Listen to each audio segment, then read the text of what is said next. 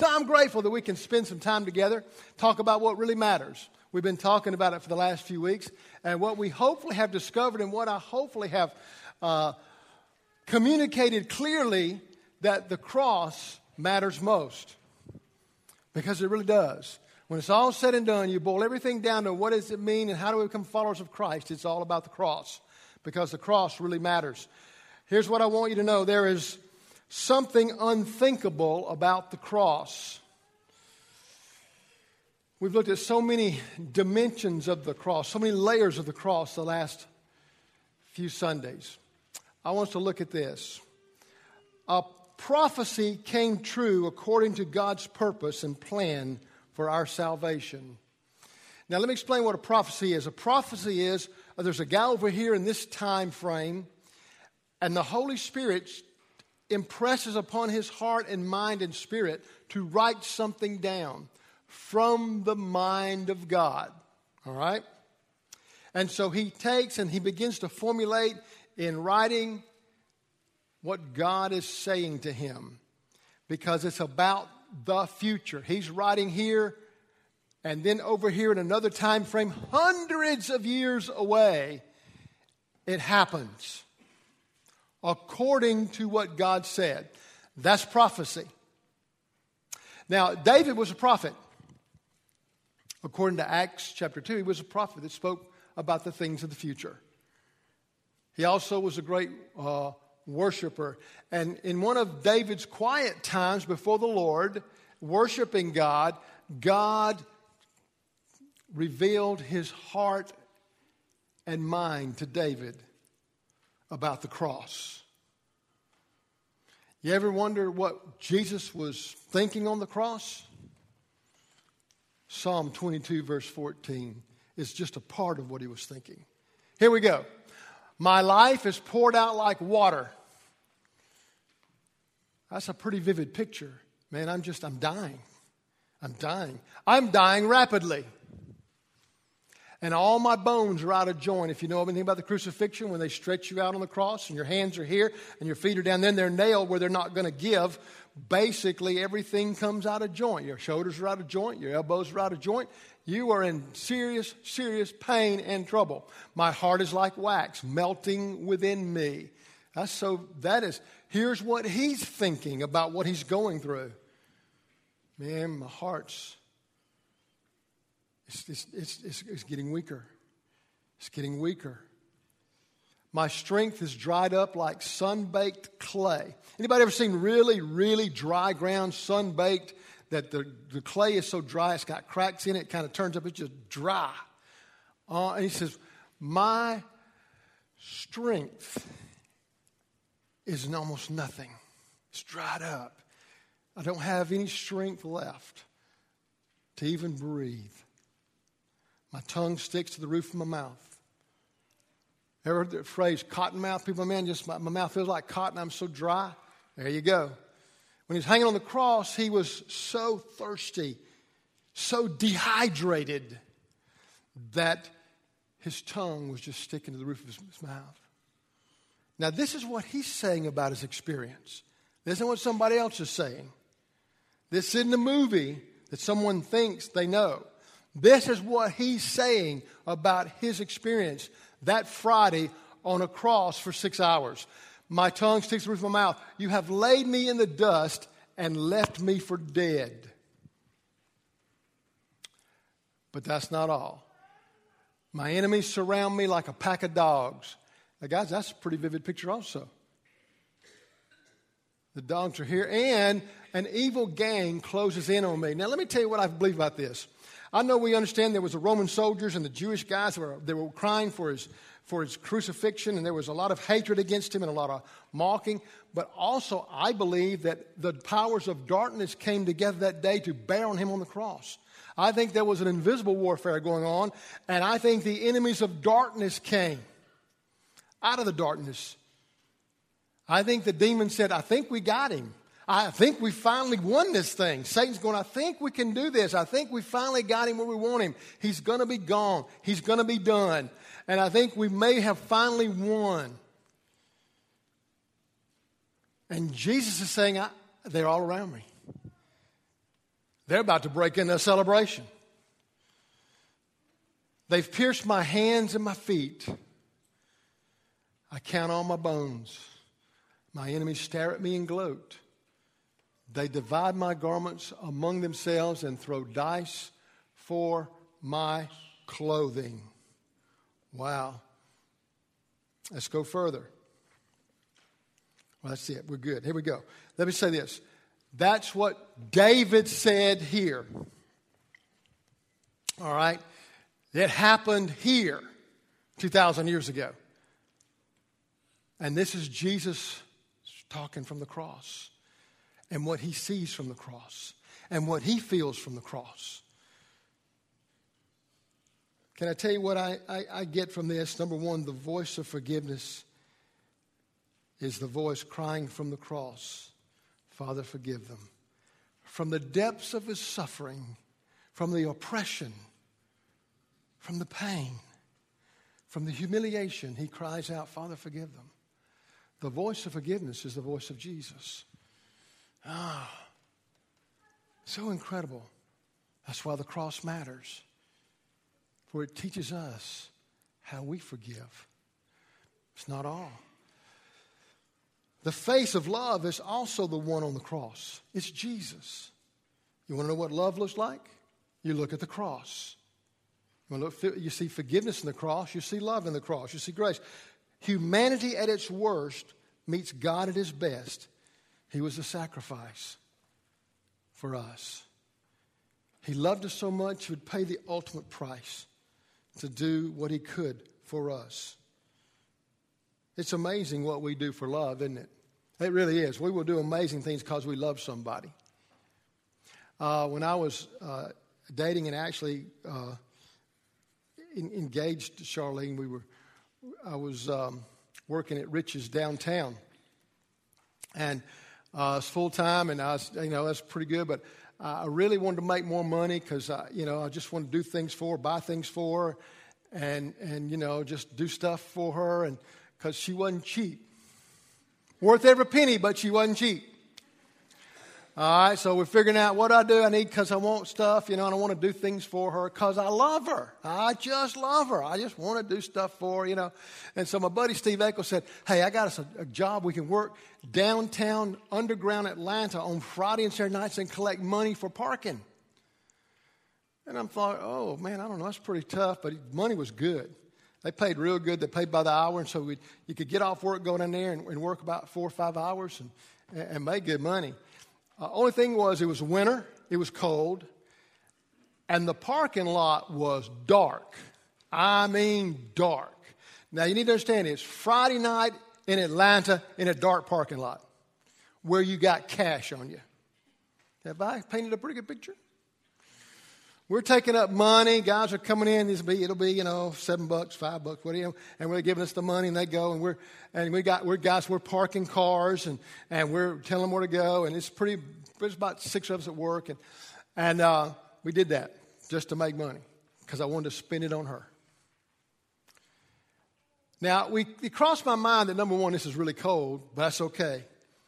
And then I realized we could get robbed because we're in the dark. They ain't gonna rob us. Ain't nobody gonna know what's happened to us because you know they just keep coming in. Somebody keeps collecting money, but it's you know so. Uh, but we did it because that's what love does. But then one day somebody did get robbed and beat up, and I quit my job. That's it. But found something else to do to make money. But it's amazing what love will do for. You'll go to extremes. You'll sacrifice. You'll you'll do things because you just love. God, in His love for us, did the most amazing thing, the ultimate demonstration of love. Said, I will die painfully for you. Because I love you that much. The face of love is Jesus. You wouldn't recognize him if you saw him that day. He didn't look anything like he would have looked on the streets of Jerusalem the day before because he was so badly bruised and beaten. But it was the face of love. Wow. The price for a relationship with God is the blood of Jesus. He's our Savior. The second thing I want you to understand is this, because I think it speaks to you and to me very pointedly. It is unthinkable that, that, that God could, could love so much, forgive so wonderfully. Blows the mind. But the second thing I want you to get, you can be so close to the cross, yet so far from Christ. So close, and yet so far from Him. We can wear it around our neck.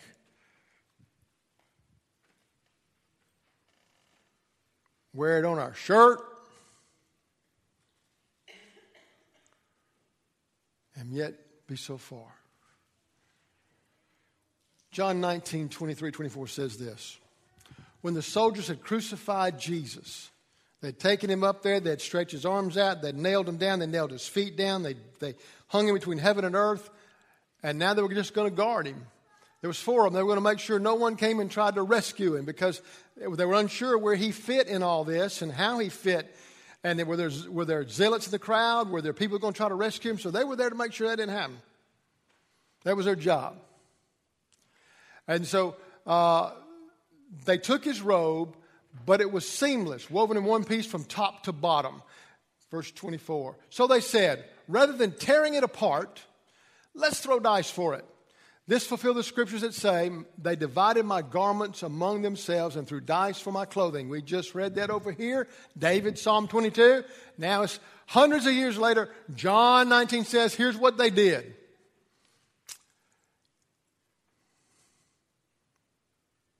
It was not an uncommon practice for the soldiers who carried the, the criminals up the hill and crucified them.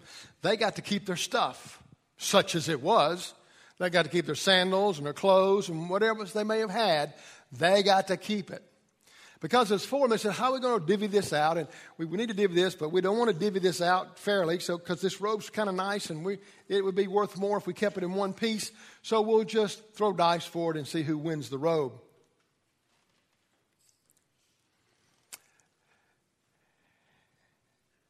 And they're down there below the cross, not looking up, not paying attention because they're used to the crucifixion. They're used to the cross. They've become very familiar with the scenery of that and, and the events of that, so it doesn't faze them. So they're just doing their thing. And Jesus is looking down and saying, They're just to take my stuff without even considering me. Playing games at the foot of the cross. Sometimes we're a lot like those soldiers. Oh, we don't mean to be. We don't try to be. But sometimes we really are. We're not much different. We become so familiar with the cross, doing business as usual, that we end up missing God. Those guys just missed God. We're so busy doing our stuff, taking care of what we want, what we like, what we prefer, and we miss God. We know the cross is real, but sometimes we just lose sight of it. We lose the impact of it. Guys, when you look at the cross, I don't care how long you've been a believer, when you look at the cross, it should impact your life. It should overwhelm you with amazing love and grace. It should do something incredible to your hope and your confidence and your assurance in Christ. Because what you understand, it's about Him and not about us. All the soldiers were caring about was His robe, the stuff not the Savior. And if we're not careful, we fall into the same trap. All we care about is the stuff and not the Savior. Oh, we, we love Him. Obviously, we say that, but somehow the stuff becomes too important. We're preoccupied with the stuff.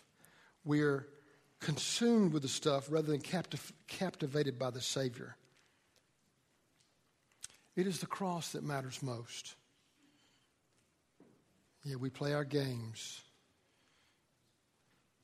The church sometimes is much like those soldiers. Pastors are sometimes much like those soldiers.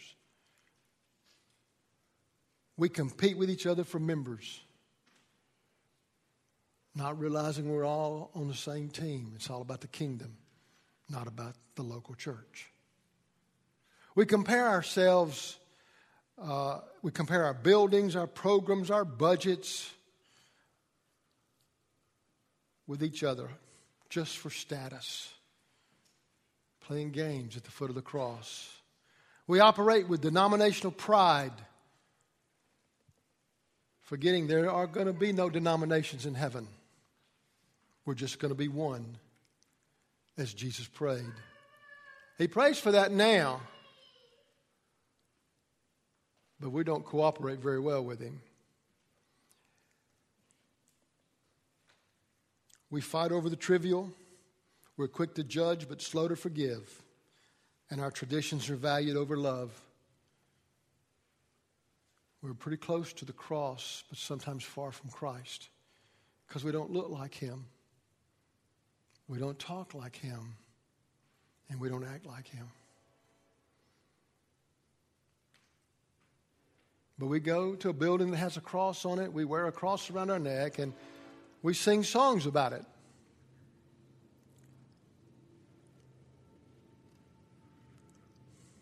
But does it matter most? When it's all said and done, does it matter most? I, I tell you what I believe. I believe we're seeing the times changing so rapidly, and what is taking place against the Christian community, I believe, is going to force many of us to become one and stop fussing and fighting about some of the stupid stuff we fuss and fight about because we're going to need each other. Man. We gather for church on Sunday without engaging people throughout the week.